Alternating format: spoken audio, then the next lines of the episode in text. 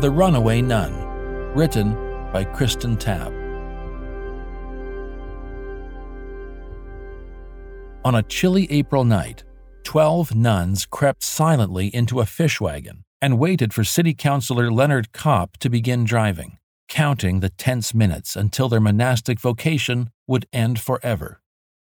These women, smuggled from the convent in Nimbschen, Germany, in a breakout masterminded by Martin Luther, risked punishment as criminals if caught, and braved an uncertain future if successful.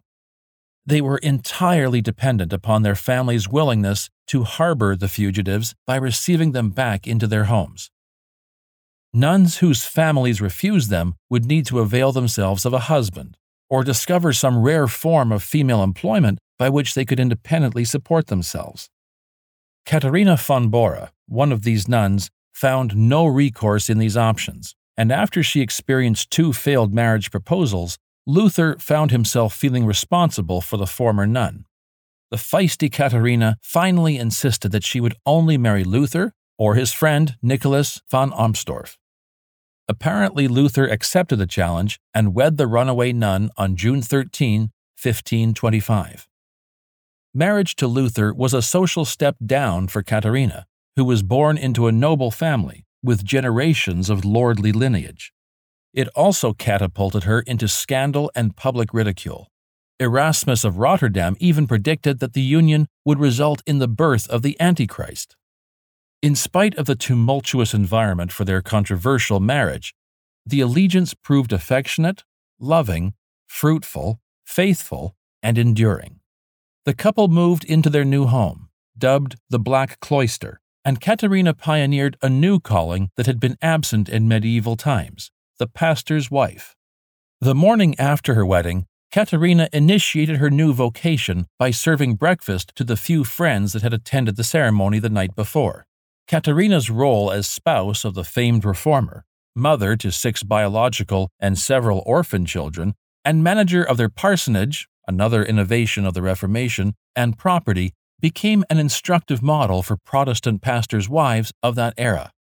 The Reformers firmly established this role as a high vocational calling with theological and biblical foundation, and gave new dignity to Christian women by including domestic work in the ministry of the gospel, thereby transforming the ideal Christian woman from its former medieval ideal, i.e., nun. For Katharina, this calling involved caring for Luther, supporting his work and travels, nurturing their children, and a wide variety of tasks involving their parsonage. She renovated the abandoned Augustinian monastery that served as their home, hosted the guests that stayed in their 40 rooms, served meals to 30 or 40 people regularly and banquets for more than a 100, and created a self sustaining household by purchasing and cultivating farmland for gardens, orchards, and animals to provide food for family and guests, as well as making bread and cheese and brewing beer. In keeping with the Reformers' view that all of life is spiritual, Katharina did not distinguish between practical and spiritual tasks, but found fuel for her daily work in that she served God in all tasks. Her engagement in theology was limited to her participation in the table talks that the Luthers hosted in their parsonage. She knew enough Latin and Scripture to engage in heated dinner-time debates, a habit Luther apparently encouraged.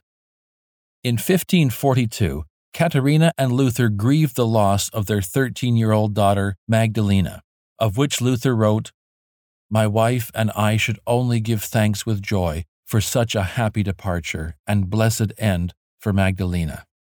Yet the force of our natural love is so great that we cannot do this without weeping and grieving in our hearts, or even without experiencing death ourselves. Even the death of Christ is unable totally to take this away, as it should. This grief would only be paralleled by Katharina's grief at Martin's own death in 1546, which she described in one of her few surviving letters. I am in truth so very saddened that I cannot express my great heartache to any person, and do not know how I am and feel.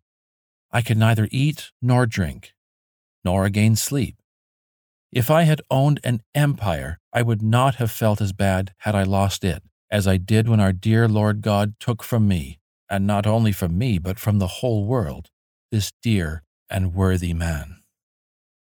Katharina spent the rest of her days seeking support from Luther's former supporters in hopes of maintaining their home and children, until she died after falling out of a wagon in December 1552. On her deathbed, she proclaimed, I will stick to Christ as a burr to a topcoat. You've been listening to Here We Stand a series of 31 short biographies on heroes of the Protestant Reformation. This podcast has been produced by Desiring God in partnership with Bethlehem College and Seminary. For more, visit desiringgod.org/stand.